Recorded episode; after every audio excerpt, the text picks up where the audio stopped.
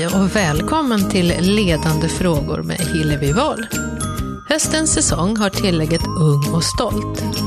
Idag får ni möta Nemo Hedén, dokusåpakillen som fastnade i en ond spiral av bekräftelsesökande, sprit, droger, kändisknarkande, sms-lån, ångest och tomhet. Men som vände sitt liv totalt. Idag är Nemo en nykter och drogfri småbarnspappa som är ute i skolor och föreläser om sitt stökiga liv och som gör succé med sin podcast Nemo möter en vän. Jag som ställer de ledande frågorna heter Hillevi Wahl och är journalist och författare och inspirationsföreläsare. Och jag vill tacka Skandias idéer för livet som gör den här säsongen möjlig.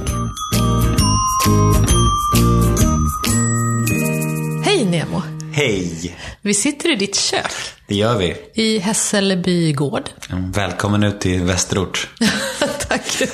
Jag vimsar omkring lite grann. Ja. Ehm, jag känner ju dig mest från din podcast, succépodcast, Nemo möter en vän.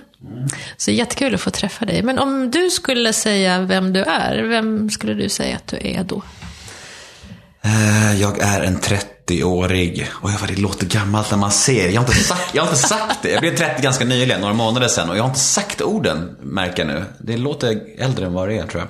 Jag är 30 år gammal och jag eh, har varit nykter och drogfri i 26 månader. Och eh, jag kommer från struliga miljöer och jag har varit i dokusåpavärlden och jag hamnade i missbruk sedermera och eh, var väldigt illa däran och sen vände jag livet och idag så som du var inne på så driver jag en podcast som går väldigt bra. Jag föreläser och jag skriver även på min självbiografi. Jag fick bokkontrakt för tre veckor sedan. Grattis. Tack. Och jag har en liten dotter också. Så det är, för en lång historia kort. Det har varit rörigt men idag är det nog bättre än någonsin. Så. Är det så? Känns det jättebra varenda dag? Ja, jag vet inte om du följer mig på Instagram, gör du det?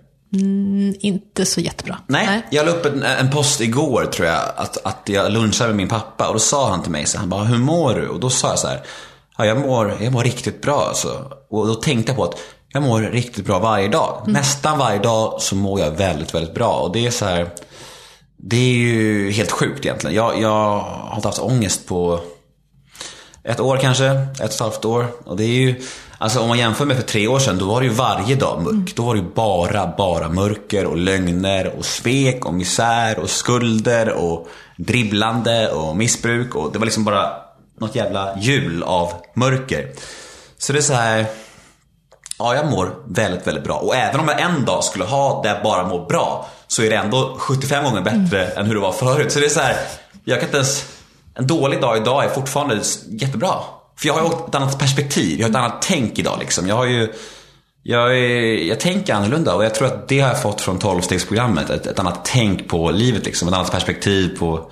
Jag känner mig tacksam liksom. Jag känner mig tacksam eh, varje dag för, för att jag får leva, jag får vara närvarande, jag får vara nykter. Jag får liksom vara en tillgång för mina medmänniskor. Jag får vara någon att lita på och och varje dag så strävar jag bara längre och längre ifrån den personen jag var. Det känns som att jag vill bara längre ifrån den människan. Och ju längre ifrån den människan jag kommer så känns det bättre. För att det är... Ja, jag vet inte. Visst, jag hade kul i början av mitt supande och, och festande. Och de sista åren var det nästan bara misär liksom. Så. Det är så mycket på en gång. Eh, jag tänker på, alltså för en av de frågorna som du har i din podcast, det är den här, vem var du som barn? Mm. Um, hur tänker du kring det, det idag? Vem var du som barn? Jag var en pojke som var besatt av att höras och synas och få bekräftelse från sin omgivning. Och jag tror att det går hand i hand med en rörig uppväxt. Jag tror att jag kommer från en familj, vi är sex, vi är sex syskon, två föräldrar. Och eh, min pappa hade samma problem som jag har, har haft, eller vad man ska säga. Eh, han, han drack väldigt mycket och tog mycket eh, piller, eh, ångestdämpande. Eh, så han, eh, han var väldigt väck stora delar av min uppväxt. Och mamma fick dra stort last liksom. Sex barn själv. Och hon var ledsen mycket. Det är mina tydligaste minnen. Pappa var väldigt, han sov mycket och sådär och, och var ganska frånvarande. Och mamma var ganska ledsen liksom. Eh, så, så det är liksom, jag, jag är så här, jag är övertygad om att de gjorde så gott de kunde. Idag är jag det. Men då var det så att jag tror inte att jag fick den uppmärksamheten och den kärleken som varje barn behöver. Jag kände rätt tidigt att det skapades ett stort svart hål inom mig som jag, alltså jag hade ingen självkänsla. Jag fick liksom inte höra att jag, de här grundläggande sakerna som varje barn behöver höra. Ja, men liksom så här basic-sakerna. Att man är värdefull, trygg, älskad. Liksom så här. Eh, och jag tror att det gjorde att jag eh, fick ett stort svart hål inom mig som jag hela mitt liv har försökt att fylla med saker. Och eh, under skoltiden och barndomen så var det mycket så bekräftelse. Få folk att skratta.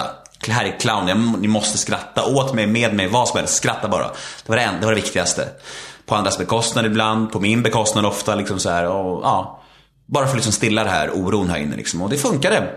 Eh, delvis. Jag tror att alla sådana snabba lösningar, även om det är eh, få folk att skratta åt en, alkohol, droger, sex, bekräftelse, mat, träning, jobb. Allt funkar ju i stunden. Men i det långa loppet blir det oftast bara värre. Så det är därför man måste gå till botten. Man måste gå till kärnan av problemet. Och jag tror att jag har gjort det, eller jag börjar komma dit idag. Men under min barndom så visste jag inte ens varför. Jag visste inte, jag hade inte de här, den här insikten hade jag inte då. Då var det bara så här, jag kände bara någonting i mig att fan det här måste stillas. Det måste hända någonting. Jag måste göra någonting. Uff, jag måste fly mig själv liksom. Då kunde det bli att jag dansade framför en blind man eller bytte rektorns skärmsläckare till bajsporr eller vad som helst. Någonting bara för att det skulle hända någonting. En reaktion från människor. Ja men du vet, du garvar, men det var så. Det var liksom så här. Men hur kom du in på rektors expedition? Ja, alltså, jag gick... jag vet inte, ja jag vet inte. Fråga mig inte. Men det var någon sån där incident där jag sprang in där och gjorde och då skrattade alla mina klasskamrater och alla. Och jag fick känna mig lite rolig. Men jag fick så mycket skäll. Jag fick rektorsmöte och allt vad det nu var. Och så där var det mycket under min barndom. Jag gjorde saker. Och mitt resonemang var skratta åt mig, med mig. Bara ni skrattar liksom. Det är det viktigaste. Men var det ingen som märkte något då? Om hur det var hemma?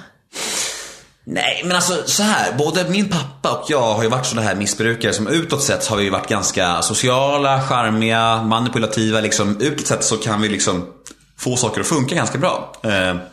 Så det var egentligen ingen som märkte att vi hade det svårt hemma. Det var bara att vi var, vi var bara en udda familj.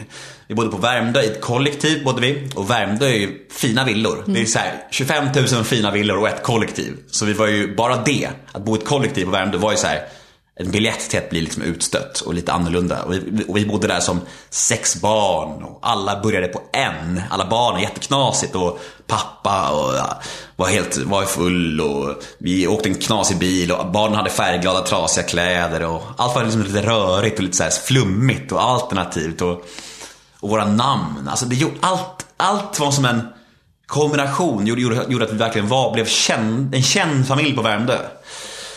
Och det var liksom så här. Vi åkte till Skara Sommarland minns jag. Eh, när jag var jätte, jag kanske var 11 år då.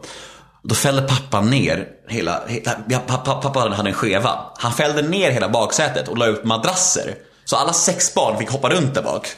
Och pappa körde bilen och drack öl medan han körde. Och vi, ingen hade bälte. Alla hoppade runt som en där och, lalalala, och mamma satt där fram och gjorde något annat. Och pappa satt och drack bärs och körde till Skara, mot Skara Sommarland. Liksom. På den nivån var det.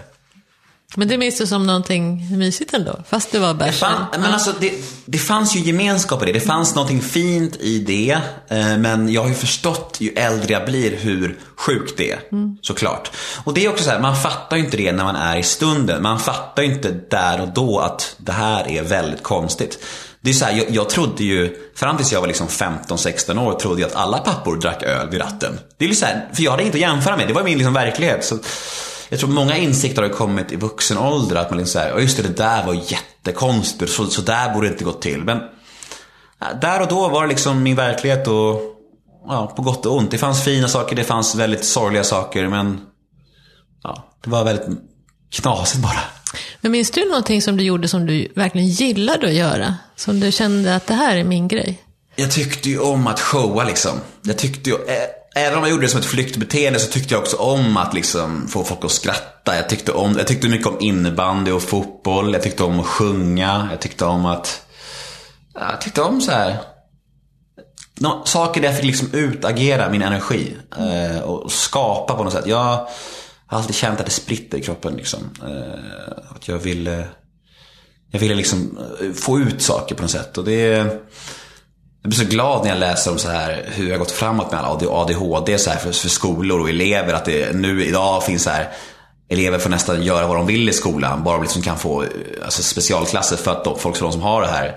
Nu vet inte jag om jag har någon diagnos, men jag skulle gissa att jag har det. Liksom, för på min tid var det inte riktigt så. Då var det bara så här, skärp er. Ja. ja men typ, sluta vara sådär. Vi bara, men hur då? Vi, är, vi, vi hoppar innan vi. Hur ska, jag, hur ska jag sluta? Men idag är det ju annorlunda. Jag, jag hade en gäst i min podd som berättade om sin son och att han jag menar, att, det, att liksom, det har gått så mycket framåt det där. Och det, det gör mig verkligen glad. För, för, för, för det var inte mycket förstående kan jag säga. Det var såhär, in i ett rum, sätt dig där och skäms för att ni inte kan hålla tyst. För att så här, vi bara, men fan. Men du, hur, hur kom det sen då? Från skolan och sen hela den här bekräftelsegrejen då och hamna i Kungarna av Tylösand? Ja, det var ju en lucka där på, ja, ja, vad ska man säga, fem, fem sex, sex år, vad blir det? Uh, jag eh, tog student, tog student 2006, 2007 någonting. Uh, 2006 blir det. Och sen så är det en lucka där på fyra år till Kungarna till Tylösand. Och då, och då, och då festade jag nästan bara. Jag, jag, jag jobbade på, i Sunny Beach i Bulgarien, tre säsonger. Jag åkte runt och bara hade liksom ingen riktig inriktning. Jag eh, jobbade ett olika jobb och så här, hittade inte min nisch och så här. Sen så när Tylösand kom in i bilden, det var liksom så att för någonstans, det var typ alltså som att alla mina vänner bara, ja det är klart. Det är klart han ska vara med där. Det var liksom ingen som var förvånad. Alla bara, nej men det är väl självklart. Det är som klipp och skuren, du ska vara med där. Och, det är... och jag var inte heller så förvånad. Jag, jag, jag tänkte, jag ska bli känd. Det var liksom så här, hur jag blev känd, det spelar inte stor roll. Men jag, jag hade nog en tanke om att jag ska bli känd. Och jag ska få det här, den här bekräftelsen ska komma. Och det ska äntligen bli lugn och ro i mig. Mm. Och är jag med i TV, då kommer det bli lugn och ro. Det är det som krävs. Det, är liksom det, där. det kommer lösa alla mina problem liksom. Eh, men eh, tji fick jag, kan man säga. Men var inte ens i början att du kände dig bekräftad? Utan det, jo, kom, alltså, det kom aldrig någon bekräftelse? Jo, jag gillade, det är klart jag gillade det. Jag gillade ju det i eh, början och så här. Men jag kommer ihåg, jag var ute på barturné eh, under hösten där med Jockiboi, Joakim Lundell då. Och jag, viss, jag, jag kommer ihåg att varje söndag när man kom hem så kände jag mig så otroligt tom och trasig. Och jag bara, vad är det vi gör? Vi åker runt som apor i bur och Folk bara skriker och tjejer gråter och, och, och så här. Och varför, vad är det som händer? Vad är det som jävla... Eh, det här en jävla låtsasvärld. Jag fattar inte. Och jag, mådde verkligen, jag kände att den här tomheten bara växte och växte. Och, och sen när den här... Alltså när man är i dokusåpasmeten, då är man ju någonstans på någon slags drog, kändisdrog liksom. Sen när det börjar dala och man redan, om man redan från början är den här tomrumsmänniskan som vi pratade om förut. Det här, jag alltid har känt det här tomrummet i mig. Om man är en sån människa och får smaka på kändislivet och sen efter det, då blir det här tomrummet större än någonsin.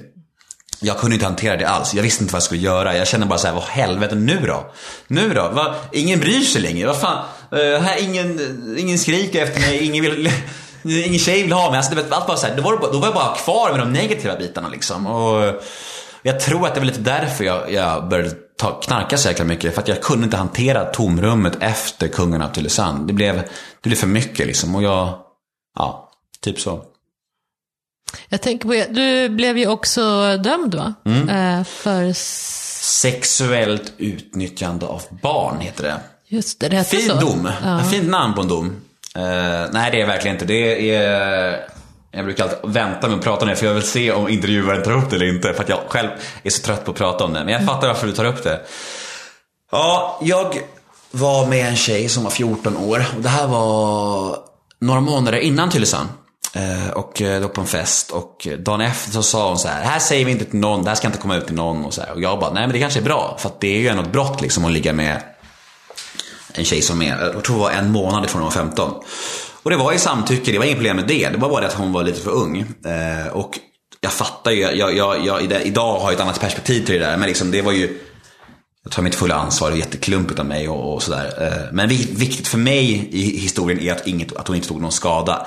Jag hade nog haft svårt att leva med en våldtäkt eller sådana grejer. Det hade, det hade jag inte kunnat leva med. Men att ligga med en tjej som är en, en månad för ung i ett samtyckessex, det är det är klart det är ett brott. Det tar jag inte ifrån det. Men det är inte samma brott som har skadat någon. Om du förstår vad jag menar. Mm. men i alla fall, när jag fick Tylösand-erbjudandet så... Får jag bara, en sak där som jag tänkte på, som, ja. det var i någon intervju. Um, så, så, så frågade Vilken intervju? Vilken ja, men intervju? det var någon på en blogg. Jag kommer faktiskt inte ihåg. Jag bara Ah. kommer ihåg svaret. För att då, så du låg med henne för att hon var snygg? Det var liksom frågan. Och då svarade du så här. Nej, jag låg med henne för att hon tyckte att jag var snygg. Ja, ja. Och det där slog ganska mm, rakt in i själen på mig. För det tror jag många känner igen sig i. Om man har en taskig självkänsla. Att man har liksom inga gränser kring... Du vet, man blir så himla kär i någon som tycker att man är fin. Eller förstår du hur jag tänker där? Ja, det är jätteintressant intressant att du säger det. För jag har, inte, jag har inte riktigt tänkt på det. Men det är, det finns absolut en poäng i det. Jag kommer ihåg det så väl. Jag kommer ihåg att hon kontaktade mig och hon gav mig komplimanger. Och det var som att när hon gav mig komplimanger då var det som att allt annat bara försvann. Jag var så, jag blev så otroligt smickrad och bara så här, åh, titta en söt tjej som tycker att jag är fin. Vadå, va? Va? Liksom så här. Det var då var det som att Spelar det ingen roll. Varför ska, det inget, ingenting annat spelar någonting roll. Hon vill vara med mig och det är jättefint. Hon tycker att jag är fin och så, så här. Så det var verkligen så. Det, jag har alltid varit jättesvag på komplimanger och jag är det än idag liksom. Jag blir så här. Fast det måste finnas till viss gräns såklart. Eh, men ja, det, det är så, det var så det var. Hon sa det och sen så gjorde vi det där och eh, det gick två, tre månader och Tylösand-erbjudandet kom och jag visste ju någonstans att jag ska inte vara med i TV. Jag är polisanmäld för ett brott och det kommer bli åtal förmodligen i höst. Jag ska inte bli känd nu. Men min besatthet av att bli känd, min besatthet av att alltså, lugna det här tomrummet, att fylla det här tomrummet med någonting. Att få den här bekräftelsen, den var mycket starkare än mitt sunda förnuft. Jag, eh, jag hade inget att sätta emot alls. Jag hade inget att sätta emot. Jag var, jag var, jag, var- jag, ja, jag är med. Såklart, självklart. Jag ska med i TV, inga problem. Hoppade in där och, och var största liksom, grisen ever i TV. Liksom. Jag ville bara, jag ville bara göra det maxa liksom. Jag ville ha så mycket uppmärksamhet och bekräftelse som möjligt. Liksom. Och, det, och det fick jag ju också. Men sen det här tomrummet som kom efter som jag var inne på. Det kom ju också i samband med att den här domen föll. Jag tror att anledningen till att jag hamnade så långt ner i drogerna. Det var ju att jag, jag befann mig år 2011, året efter Tylösand, så befann jag mig i en otrolig uppgivenhet. Jag hade den här domen på mig, ingen ville ta i mig med tång. Eh, jag eh, började hamna liksom i alkohol och droger på allvar. Eh, och jag, och jag minns att jag hade, jag hade en så här brinnande känsla av, av revansch. Jag ville så gärna visa att jag kunde. Jag, ville så här, jag, jag, tänkte, jag tänkte verkligen så här, jag är ingen dålig människa. Jag är ingen elak människa. Jag har bara gjort det bort mig lite grann. Det är inte så att jag har mördat någon. Jag har gjort en blunder, absolut. Men jag, jag är ingen dålig människa. Så här. Jag tänkte verkligen så. Och jag fick massa jobb, eh, flera olika jobb. Men på varje arbetsplats hände samma sak. Jag var där i två, tre månader, skötte mig fläckfritt. Och jag minns att jag var, jag var sopgubbe på centralen. Och de sa så här. Fan Nemo, du har varit här i tre månader nu. Det här var 2012. Du har varit här i tre månader. Du har skött dig så bra, du har så fin energi, du är punktlig och du sprider så bra energi här. Jättehärligt. Så här. Du kanske får fast tjänst här om du fortsätter så här. Jag bara, ah, vad, fan, vad grymt, vad glad jag blir. Sen går det två, tre dagar. Snacket börjar gå. Någon viskar till någon bara, det är ju han. Det är han med den här domen ju. Och jag får sparken. Samma sak på tre eller fyra jobb under två års tid. Jag sköter mig exemplariskt, snacket börjar gå, någon pratar med någon och så kommer chefen till mig. Hörru, är det sant att du har en dom att så med en minderårig? Det kan vi tyvärr inte ha här, du får gå. Hur bra jag än skötte mig överallt. Och inte, alltså du vet, ja, när jag pratar om det här, jag vill- jag jag typ ryser. För jag minns hur jag blev så arg och uppgiven och jag bara, varför ska jag ens försöka för? Vad fan ska jag försöka? Det spelar ingen roll. Det spelar ingen roll vad jag gör eller säger. Jag, jag, jag, har, jag, jag får ingen chans ändå. Jag kan lika gärna supa och knarka. Och det drev mig längre och längre ner i ett, i ett hål liksom. Jag, jag har ingen chans ändå. Vad ska jag liksom så här? Jag minns att jag tänkte här att jag, har, jag kommer inte ha någon möjlighet, jag kommer inte ha något alternativ. Jag måste någon dag bli min egen chef. Jag måste någon gång bli egen företagare på något sätt. För jag kommer aldrig kunna vara anställd någonstans. För att jag kommer alltid ha den här skiten på mig. Det tänkte jag då, minns jag, under en sekvens. Men ja, jag började knarka väldigt mycket då. För att jag jag knarkade mycket på uppgivenhet. Men hur vände du det sen då? Alltså vad hände? Vilka steg har du liksom tagit på vägen för att kunna vända det där? Från 2000, alltså den här uppgivenheten var väl 2000, 2012 kanske? Eh, så 2012, 2015 så då var det liksom, då var det allvar på mörker. Då var det bara så här, knarka, knarka, knarka, sålde knark, eh, psykoser och kompisar som dog och det var väldigt, väldigt mörkt. Eh, och jag, hade nog, jag var nog inställd på att jag är en, en före detta dokusåpapajas som aldrig kunde kunna få någonting att funka. Det kommer aldrig ordna sig. Och Jag var, jag, jag var någonstans nästan fine med det. Jag tog sms-lån utan att ha någon som helst inkomst väntandes. Sån där. Jag, jag sket i vilket. Jag var liksom inställd på att jag kommer dö. Jag kommer inte kunna ordna upp, ordna upp mitt liv. Det är kört liksom. Men så var det någonstans 2015 i augusti så var det en kvinna som hörde av sig till mig och sa så här.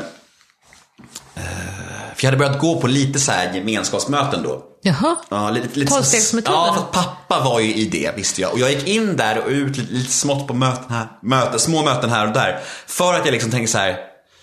Ja, jag, jag vet inte, jag, jag ville bli nykter och drogfri. Jag hade inte villigheten att göra det som krävdes. Jag var inte liksom jag kände någonstans, mitt liv kommer, ska jag bli nykter och drogfri, då kommer mitt liv att bli totalt värdelöst och meningslöst. Alltså, och då ska, bör det tilläggas att jag levde liksom i en jävla mardröm. Alltså jag, psykoser och skit. Och ändå var det så här. Om jag blir nykter och drogfri då kommer festen vara över. Vilken jävla fest! Jag satt ensam i kallingar och skrapade linor tisdagsmorgnar liksom och, och kikade nyckelhål för, för jag var så paranoid. Det var min fest liksom. Men din pappa hade blivit nykter då och gick. Yes. Så, så du hade Så hade det förebild. var därför jag gick på möten. Jag tänkte så här, om jag går på några möten då kanske jag blir frisk. Då kanske någonting börjar hända. Och så var det, det var mycket så här, jag gick på möten för mina föräldrars skull. Jag gick på möten för att, eh, ja men alltså folk skulle se, tro att, tro att jag försökte. Ungefär så. Det var ju halvdana försök, det var det det var. Men i alla fall så kom eh, juli. Men var du inte rädd också? För det kan ju jag känna igen, att om de tar ifrån en min drog, då är jag ensam med ångesten. Mm, ja, men jag också här, vem är jag då? Alltså, du vet, du vet så här, om jag, för, för det är ju så, även i destruktivitet så det är ju en trygghet till slut. Det var det enda jag kunde. Jag kunde bara supa och knarka och vara den här. Vem fan är jag utan det liksom? Vem, eh, ja, och då ska, ska jag börja få känna på livet på riktigt? Ska jag känna på mina riktiga känslor? Ska jag, liksom, ska jag behöva göra jobbet? Du vet, det var skitläskigt. Men i alla fall så var det att juli 2015 så hörde en kvinna av sig som gick på möten och sa så här. Ett nytt behandlingshem ska öppna utanför Norrköping. Det heter The Drawing Room och ska vara ett fint, lyxigt behandlingshem. Och, och ska, det ska inrikta sig på folk som har ordnade utsidor men trasiga insidor. Alltså typ kändisknarkare kan man säga. okej. ja. Och det är en subkultur. Visst, alltså alla är vi samma såklart inför beroendesjukdomen, absolut. Men det är för så här människor som kanske inte kan identifiera sig med så här SOS och fängelse och så här. Förstår du vad jag menar? Ja, absolut. Ja. Och då sa de så här, ett nytt behandlingshem ska öppnas. Det finns en plats ledig i Prövokullen. Eh, Det kommer kosta 150 000 sen för en behandling. Men du kan få en plats helt gratis i en månad. Och jag bara, först var det så här, behandling? Jag? Skulle jag? Du är så här, kränkt för att jag blev tillfrågad. Va? va? va? Men sen så kommer jag ihåg att jag frågade alla i min närhet, mina föräldrar, min dåvarande tjej, eh, mina vänner och så här. Och alla sa samma sak. Alla bara, åk. Vad har du att förlora på att åka? Och de orden fastnar i mitt huvud. Just det här, vad har jag att förlora? En månad gratis behandling. Alkohol och droger finns ju kvar. Det kommer inte försvinna. Men en månad gratis behandling liksom. Eh, och, och vad har jag att förlora? Alltså mitt liv då. Jag kunde inte behålla något jobb. Det var liksom kronofogden. Eh, mina relationer gick åt helvete. Jag, var liksom, jag var i relationer, relation, vi var otrogna mot varandra konstant. Det var så här panikångest och det var alkohol och droger nästan varje dag. Liksom, vad har jag förlorat på att åka iväg en månad och, och, göra jobb, och börja jobba med mig själv? Så jag åkte iväg. Och hur var det då? Fruktansvärt jobbigt. Alltså de första dagarna var jag så abstinent och skör. Alltså jag var så skör. Jag minns, jag minns att jag var så skör att det var så här. Jag var så skadad kemiskt av drogerna i hjärnan. Jag kommer ihåg att vi var ju bara fem stycken som var intagna. Och jag kunde komma in i ett rum där de andra satt. Och så började jag bara skrika, vad snackar ni om mig? Vad, fan, vad, vad har ni sagt om mig nu? Så där höll jag på. De bara, ingenting. Ingenting om dig. Jag bara, hur fan var ni Du vet så här, jag var så paranoid och trasig av drogerna. Så det var, första veckan var ju jättejobbig för då var jag så kemiskt liksom, knasig också. Men Alltså en sån där behandling, det var med, det var med så gruppterapi, individuell terapi, yoga, mindfulness, vi gymmade, vi badade i havet, vi åt gott och det var liksom ta hand om sig själv bara. Och det var, när jag kom därifrån, det, behandlingen var 27 dagar. Handlade mycket om så här uppväxt och bakomliggande faktorer, varför man flyr. Och då var det mycket, då återkom det till, till min pappa såklart, min uppväxt och så här. Och... Men jag kommer ihåg när jag kom därifrån, då hade jag 27 dagar nykter. Så jag kom ut därifrån till en 30 dagars bricka på gemenskapen. Och det var det, där var någonstans att, nu jävlar. Nu har jag 30 dagar, den här brickan. Nu ger vi det här en ärlig chans. Nu provar vi det här nyktra livet. Jag har fan en bricka här som säger att jag var nykter och drogfri i 30 dagar. Och jag börjar känna lite bättre, jag börjar känna mig lite piggare, lite gladare. Vi provar det här ett tag nu. Och efter det har det liksom bara gått, flyttat på. Det är liksom, man, man ska säga, det är resten är som man brukar säga historia. Men, men nästan så, ja men nästan så. Det är liksom så här, månad för månad, steg för steg så har liksom saker bara kommit till mig. Och, och det är så här, Jag trodde bara jag skulle bli nykter och drogfri. Det är det jag ska bli. Mm. Livet kommer bli tråkigt, grått, meningslöst och ingenting kul kommer hända. Men jag kan handen på hjärtat säga att idag lever jag det roligaste livet jag har gjort. Jag, det händer mer saker och, det är så här, och jag får vara med. Helt närvarande. Jag behöver inte fly, jag behöver inte vara rädd. Det är så här, saker bara kommer till mig och, och jag tycker inte jag har förlorat någonting. Jag, jag, jag vet inte, det är, det är bara... Det är så jävla sjukt hur mycket som har Men, hänt. men du går flera gånger i veckan på... eh, Ja, jag går på tolvstegsmöten eh, och jag eh, har gjort klart de tolvstegen och jag sponsrar andra. Eh, och det är en stor del av mitt liv, viktig del av mitt liv. Eh, jag vet ju att det tar tid att bygga upp ett liv, men det går snabbt att rasera ett liv. Jag tar, jag, jag, min nykterhet sätter jag först i mitt liv. Jag gjorde, en jag gjorde en intervju med tidningen Mama och då sa de så här, vad är det viktigaste i ditt liv? Och då sa jag så här, nykterheten. Och då sa hon så här, men vadå din dotter då? Jag bara, nej, min dotter är inte viktigast i mitt liv. För jag måste ta hand om min nykterhet. Det måste gå först. För om jag inte tar hand om min nykterhet, då kommer inte jag kunna vara bra, bra pappa. Podden kommer inte bli bra. Jag kommer inte kunna föreläsa. Allt kommer rasa om jag inte tar hand om min nykterhet. Och det är så det måste vara för mig. Det måste gå först. Och det gör det. Men på de här tolvstegs, jag har ju aldrig gått det här. Eh, Så jag är bara lite nyfiken på vad är det som händer? Vad gör man? Alltså vad är det som har betytt någonting för dig i det där? Steg ett, vi erkänner att vi var maktlösa inför alkohol och droger, att vi inte längre kunde hantera våra liv. Det är steg ett. Eh, Man tar hjälp av någon som har gjort stegen före, som guidar en genom stegen. Och eh, det handlar mycket om rädslor, om ilska, om relationer, om gottgörelser, böner, meditation, eh, självrannsakan, inventeringar. Alltså man kan säga att det, jag brukar kalla det min, min själsliga hygien liksom. Det är det det handlar om. Det som gör att jag inte känner flyktbehov längre. Jag känner inte behov av att sticka till Rhodos eller att ligga med den tjejen eller att ta de drogerna eller dansa framför den där blinda mannen. Jag känner inte behov av det för att jag tar hand om mitt inre idag. Och det gör jag genom tolvsteg och det det kan låta hokus pokus och hej och hå. Folk har ju så mycket fördomar och, och förbehåll och så här. Och det är inte religion heller. Det, handlar, det enda det handlar om det är att släppa sin egen vilja. Min egen vilja, mitt ego, tog mig till missbruk och misär. Så om jag går in på ett möte och börjar lyssna på andra, tar rygg på de som har funnit någonting där och gör som dem, då blir mitt liv bra. Det handlar bara om det. Tro på någonting annat. Tro på någonting större än mig själv. Och gemenskapen är garanterat större än mig själv. Jag tror inte på Gud, jag tror inte på någon religion. Men jag tror på någonting annat än mig själv. För att min väg tog mig till missbruk och kaos. När jag började lita på andra, gemenskapen, då blev mitt liv fantastiskt. Så det är så här, det, det skulle jag vilja säga till alla som kommer in bara Åh gud, åh hej, åh, åh nej, vadå? Okej, och du hellre vill gå ut och knarka ihjäl dig än att tro på det här. Visst, be my guest. Liksom så här. Men jag tror att många är rädda för det och undrar att det, att det är något konstigt. Alltså, det. vad ska hända? Det är därför jag, därför jag gärna, vill att vi pratar om det. Ja. Eh, jag- så, så Fråga folk- på.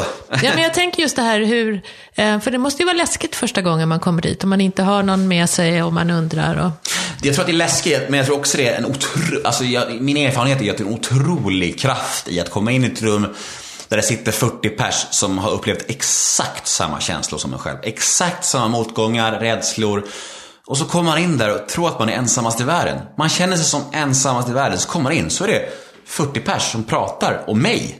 Du vet, den känslan är ju helt otrolig. Man bara wow, liksom. Det är det mäktigaste. Och ingen dömer någon, det är bara kärlek och alla vill varandra väl. Det kostar inte, du vet, folk tror det bara kostar någonting. Man bara, nej, vi är självförsörjande, det kostar ingenting. Vi, vi, och det enda, det fina med 12 steg är att steg 12 är att ge vidare. Och när jag ger vidare, då mår jag bra också. För att jag får chansen att hjälpa andra liksom.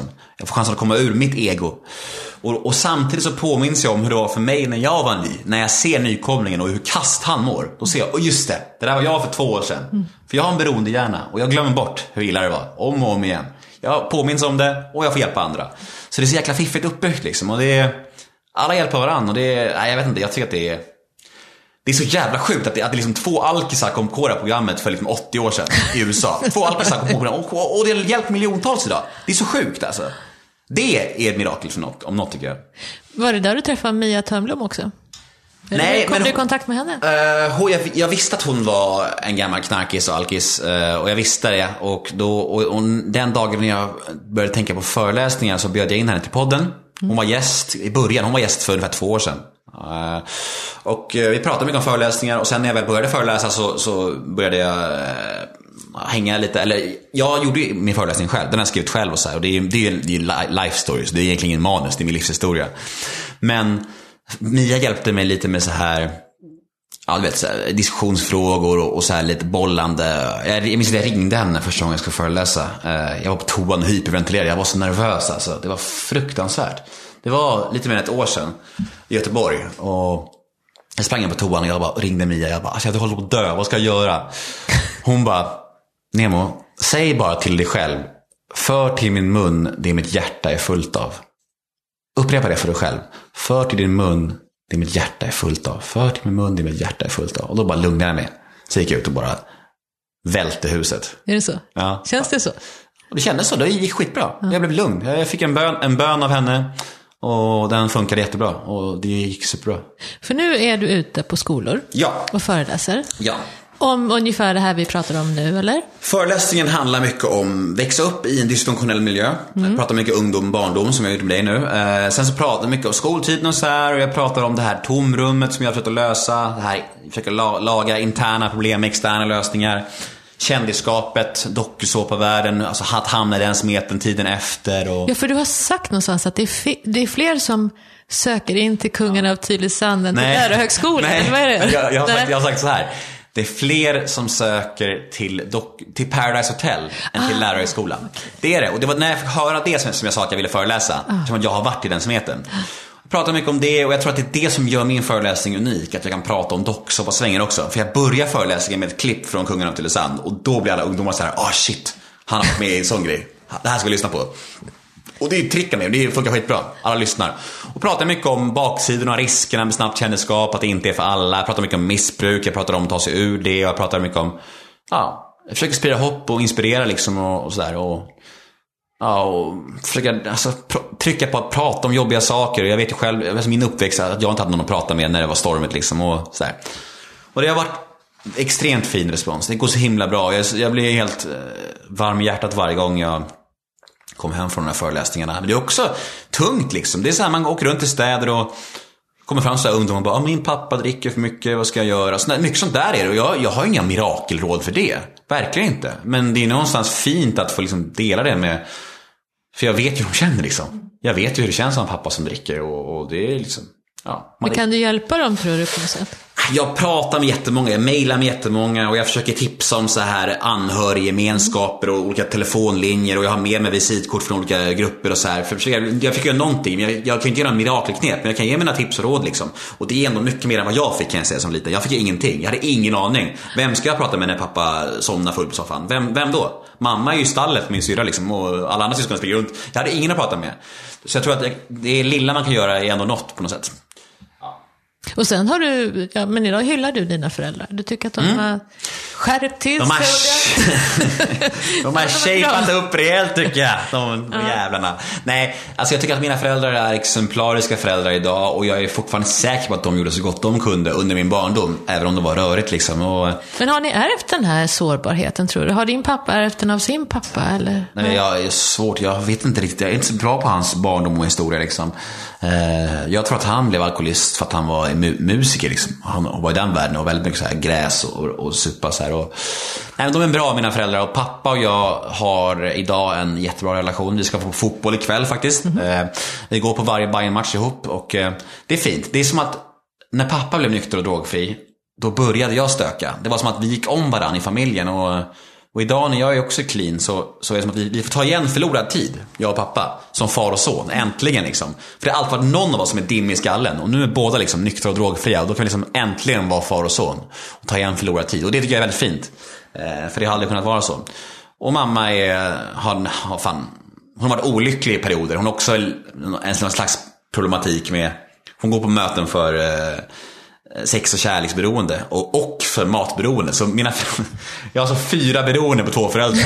Taskiga odds att bli normal kan man säga. Verkligen. Ja, det var, det, det var, jag var dömd till det här kan man säga. Men du, om, du, om det är någon som lyssnar nu, som är där du var när du hade det som värst, Mm. eh, som lyssnar, vad skulle du vilja säga till honom eller henne? Eh, om jag tycker att människor överlag ska fråga varandra hur de mår oftare. eh, Och lyssna, även om svaren är långa. Ibland får jag uppfattningen att människor, vi frågar varandra hur vi mår och då säger vi bara bra på reflex för att vi inte orkar. Vi or- men vi orkar inte lyssna. Vi säger, ja, vi säger bra av artighet för att vi inte... Det om jag säger så här, hur är läget? Och då säger du så här, ja men på jobbet drar henne en grej och då, då blir jag så här, åh nej, fan. Alltså om man frågar, frågar varandra hur ni mår och lyssnar på svaren liksom, på riktigt. Liksom. Inte bara så här artighet, för det är inte artigt om man inte bryr sig. Det är det. Eh, det, och om ni då har problem med droger och alkohol så mejla mig på gmail.com så går vi på ett möte tillsammans. Åh, oh, vad schysst. Tack snälla Nemo för att du ville vara med idag. Tack.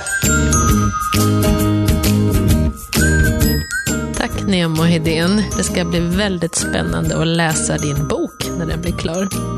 Länkar till AA-möten och anhöriggrupper, The Drawing Room och andra bra organisationer och sajter man kan vända sig till hittar ni i poddens beskrivning. De finns även på hemsidan på Facebook. Och om ni gillade samtalet så blir jag jätteglad om ni delar vidare. Och vill ni kontakta mig eller ha tips på unga inspiratörer och ledare som ni tycker att jag ska möta här i podden så finns jag alltid på hillevi.hillevi.nu. Tack för att ni lyssnade.